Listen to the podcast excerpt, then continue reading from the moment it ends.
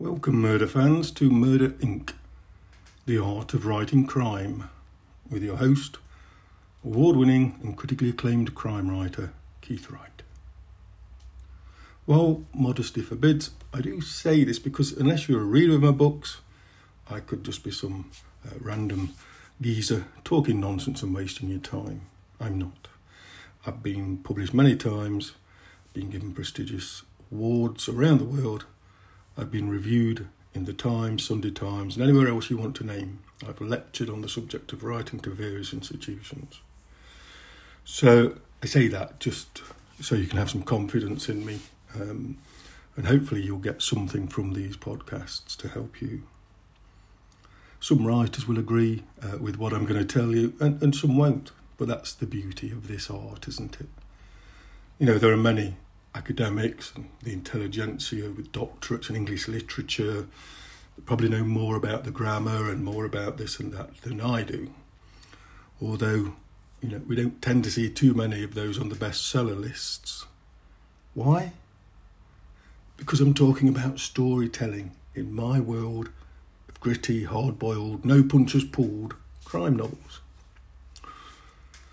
So, some of my general observations should serve you well, no matter what genre you're writing. Um, key tips.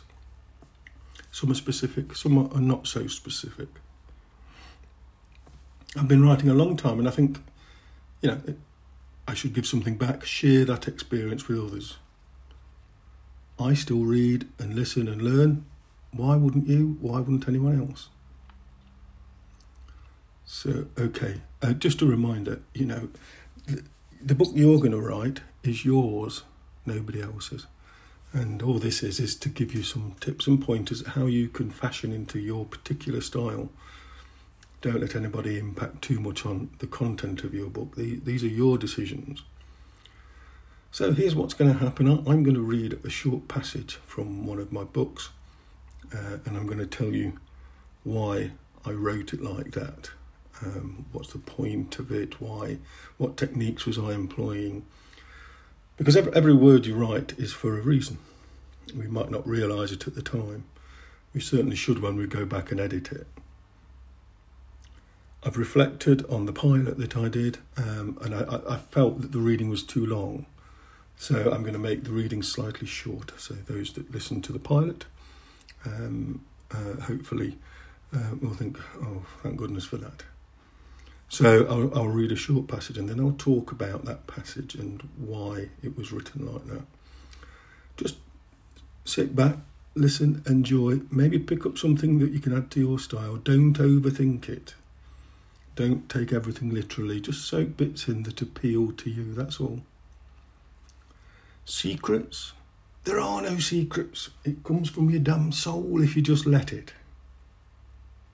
Okay, so Anyway, I'm going to start with uh, a section of a book called One Oblique One, which is my first book.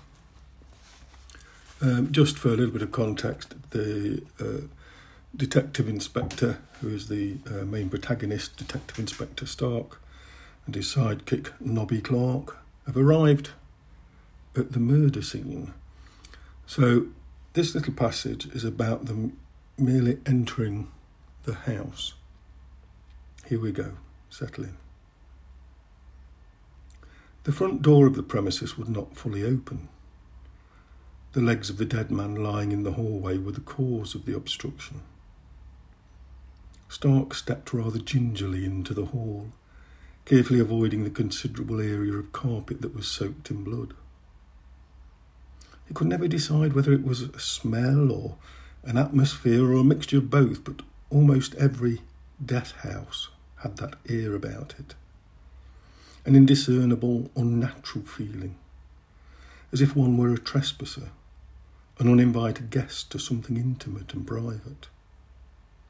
A quiet, a stillness, as if all the clocks had stopped and everything had powered down. His face formed into a tight lipped grimace as he uncomfortably took in the disturbing scene leaning closer in towards the body to examine every intricate detail of the terror frozen in time.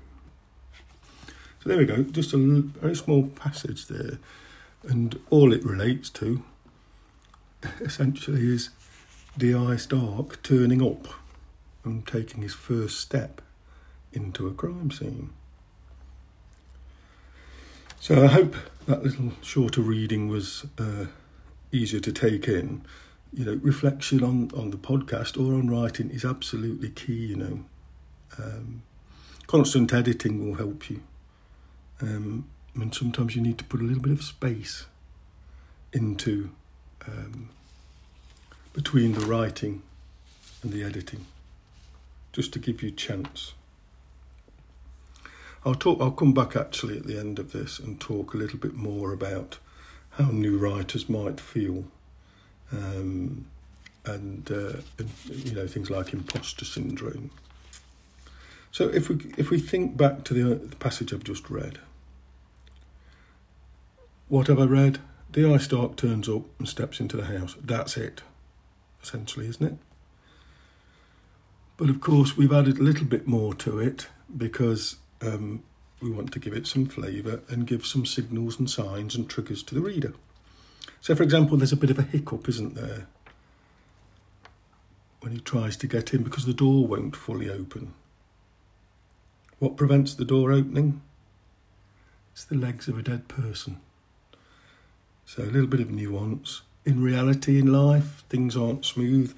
In your mind, you might think, oh, he opens the door and walks in. But actually, it helps to just create a bit of authenticity and a little bit of uh, nuance. Now, he also steps over to avoid the blood. Now, that indicates subliminally, all of these things are subliminal. So, this indicates that this is a guy with experience. He's looking to step over blood, he's looking to avoid contaminating the scene. So he's, he's not, it's not his first rodeo. We, we now know that. So, one of the most important bits of that little passage is the reference to the death house. And that feeling of, having been in many of these over the years, there is a feeling that you're an intruder. There's always a strange ambience and a feeling that, almost perhaps like a feeling like a burglar an uninvited guest. And so by setting that, feeling the chill of that house and the strangeness of it, is working into um, the psyche of the reader. And so that ambience is important. Um, it, it is key for the atmospherics of the piece. Know, an uninvited guest to something intimate and private because you kind of are. That's what it is. So that, that that's uh, a very important part of the of that particular passage. So another clue we get from the from the uh, words written is his face formed into a tight-lipped grimace as he uncomfortably took in the disturbing scene. So hold on a second, this is an experienced detective. Nothing bothers him, does it? But we're learning, again subliminally, he's a human. He's a human being. And so, you know, that's the impact. That's that little bit of individuality to him, perhaps, that he doesn't really feel overly comfortable with death and these death scenes. He's a human being above and beyond being that detective. So he then has a conflict of emotions. He's grimacing because he doesn't like what he's seeing, but he has to put his face in close to the deceased. Yeah? So he leans in to examine the body. So we've got a conflict of in, interest. And that's what we've examined. Now there's 13 lines that I read out there. But all of these clues and triggers are informing the reader about the characters involved. You know, everything you write's got to have a point. That point can be a, can be a plot point, it can be a description, you know, a message you want to convey relevant to the plot, though, uh, a moral or even a red herring. It has to have a point to it. So I say that that doesn't mean that you won't have uh, conversations that end up not being uh, crucial to the plot. But as long as at that time they could be part, crucial to that plot, if that makes sense. The piece must have a point to it. It can't just be filling. It can't, it can't just be or just descriptive prose or random. It's got, it's got to be in some way, even if it's at a tangent. Um, it's got to take us somewhere that's relevant. And what that relevance is may yet to be revealed to the reader. Um, but that is is what we must ensure in the book. There is not any padding filling, because that will it will it will having drawn the reader in, you'll be pulling them back out, and uh, you know that's the last thing we want to do. We want to keep those pages turning, don't we?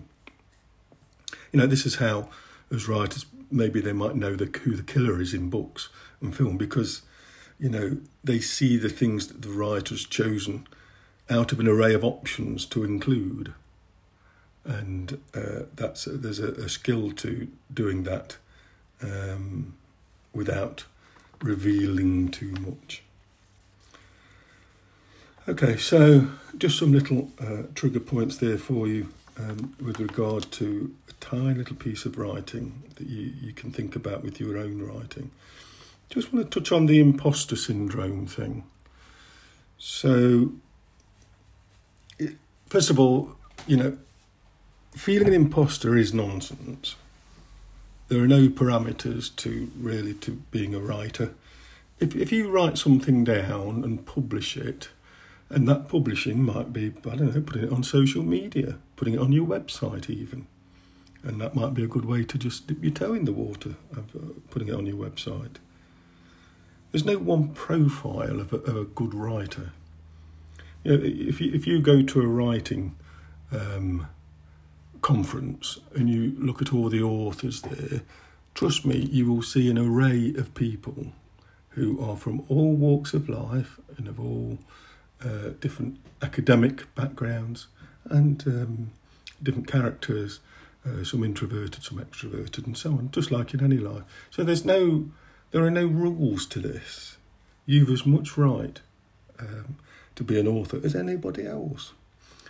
I think a lot of it is assuming the role, a bit like an actor. You, you, you know, in in your mind's eye. So you have to assume that role of a writer in your mind's eye. And when you get in front of your keyboard, or yeah, some people even use a pen, but however you write, at that point, your approach must be that you're a writer. In fact, the best writer there's ever been. Because it, it, you've got to free yourself. If you, if you give chains to yourself, if you give limits to what you do, or you're tiptoeing around, then you're not letting it flow out. And you can always pull it back in the when you review it and in the editing. It's much better to throw it all out at full speed um, than to try and limit it. And the things that I'm mentioning here, I don't want you to be conscious necessarily too much of these in the writing, because it's it's afterwards when you're structuring it and when you're going back and editing and reviewing it um, that many times, no doubt that is where you mold it and maybe think about some of these things. What and asking yourself those questions what am i trying to convey in these 13 lines or in this particular passage? And how am i doing it and what am i achieving my aims in doing that? So as i say, don't let don't let all this inhibit you getting stuff onto the page. Um, it's afterwards that you, you need to start sort of applying um, your knowledge, wisdom, and all of those things, and the skill and readability of the prose that you're writing. Um, say, forget all this imposter syndrome stuff. You've as much right as anybody else. Some people will like what you do, and some people won't, and that's okay. So long as you like it. Everything else is in the lap of the gods. It really is. Um, you know, I've sort of said before, nobody knows anything. It's a bit silly to say that, but it's kind of true in the sense that we've all seen the stories, J.K. Rowling and others, where they've been rejected and rejected and rejected. You know, my first book was was rejected four or five times before it was taken up, and it was it was shortlisted for the best debut crime novel in the world. So that's what I'm when I say nobody knows anything. They they don't because um, it's the masses, and in our little bubble, and in our little world, we think that's the world. Well, it isn't actually. There's a big old world out there um, that uh, is just waiting for your book. Uh, trust me, um, they are. So, okay, I hope um, what we've shared today in this little section has got you thinking. You know, let's recap. So, we've talked about confidence and imposter syndrome, and that's really key. You know, you will take knockbacks, you'll take rejection, you'll get somebody uh, looking down the nose at you, and all of those things. Um, just let it roll off. It's it, nobody knows anything. Um, we've seen how uh, much uh, can be relayed in a few lines. Um, you know, and ha- what is the focus element of those few lines? So, in my little piece I read just now, the focus element of this was the scene setting of the death house, wasn't it? And that that ambiance, uh, which it goes on to uh, explore further through the passage, of course, with little um, little asides and points that add to that, of course, that's not it. But the phrase lingers, death house, and that feeling of uh, intrusion into somebody's little private party of death. Um, the, but the phrase really is the main point of that passage. We've also thought about uh, conveying emotions. It grimaces. And whilst that, that seems a normal thing, perhaps, you know, any normal person might grimace on seeing such a horrendous sight, um, yet to be revealed, of course. But anybody might grimace. But he's Mr. Tough Guy, isn't he? He's the de- experienced detective. He's seen it a hundred times before, which he has. But it still doesn't stop him from being human and being touched by it. So just in that little nuance of him grimacing, we don't say it out loud, but it's com- kind of conveying both the shock of the scene, but also the humanity of the character and who that character is likely to be. Because, of course, if we'd put a contrary version in, um, where he was laissez faire about the whole uh, scenario, and he's making uh, crude comments and rude comments, uh, which you can get with some horrendous and ignorant uh, police officers, then we know what that kind of guy probably is like, don't we? So you have choices in all of these things, and you're, you know, the the Lord, you're the the, the lady of of your uh, book. You you rule the school, and you decide how you are going to portray it, and how you think that will best feed into all those little strands and tributaries that are leading out into the sea of the big plot. And uh, and so that's that's why nuance, just putting a little grimace in, is worth thinking about. Um, okay, I don't want to explore too much because I just you know to go away and think about how you can influence a very small piece, talking about the death house or whatever your little piece is. And I don't mean to do the same with your book. You know, there's other ways of doing it using those senses. So you know, coldness. So that's feel that sense of being cold is a nice way. Silence is another way, isn't it, of doing it.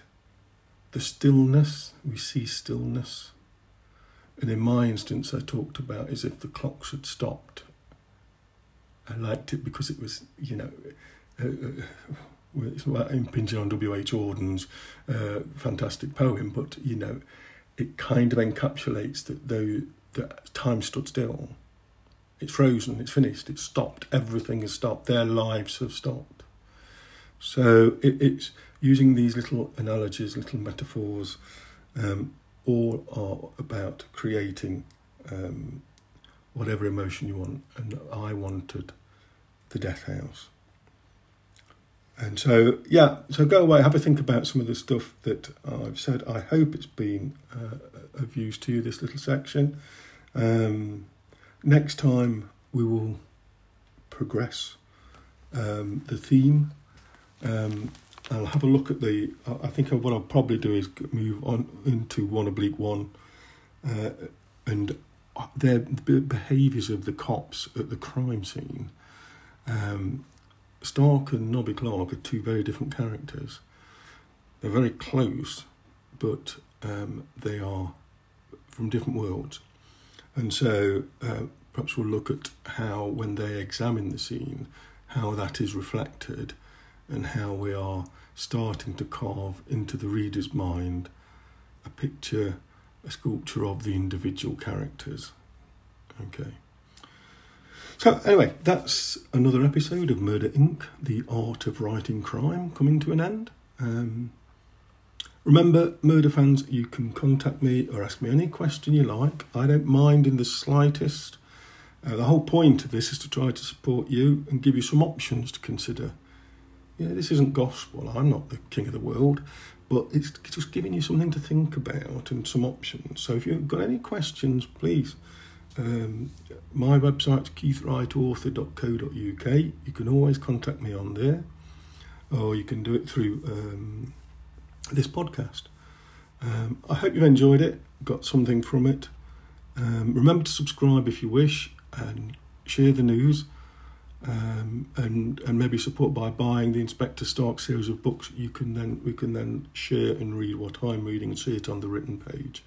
But the main thing is is that you get something you can listen in, relax, hopefully enjoy it, and uh, and it'll enhance your writing and give you a better chance at uh, being successful. Thank you for listening to Murder Inc., the art of writing crime. See you next time.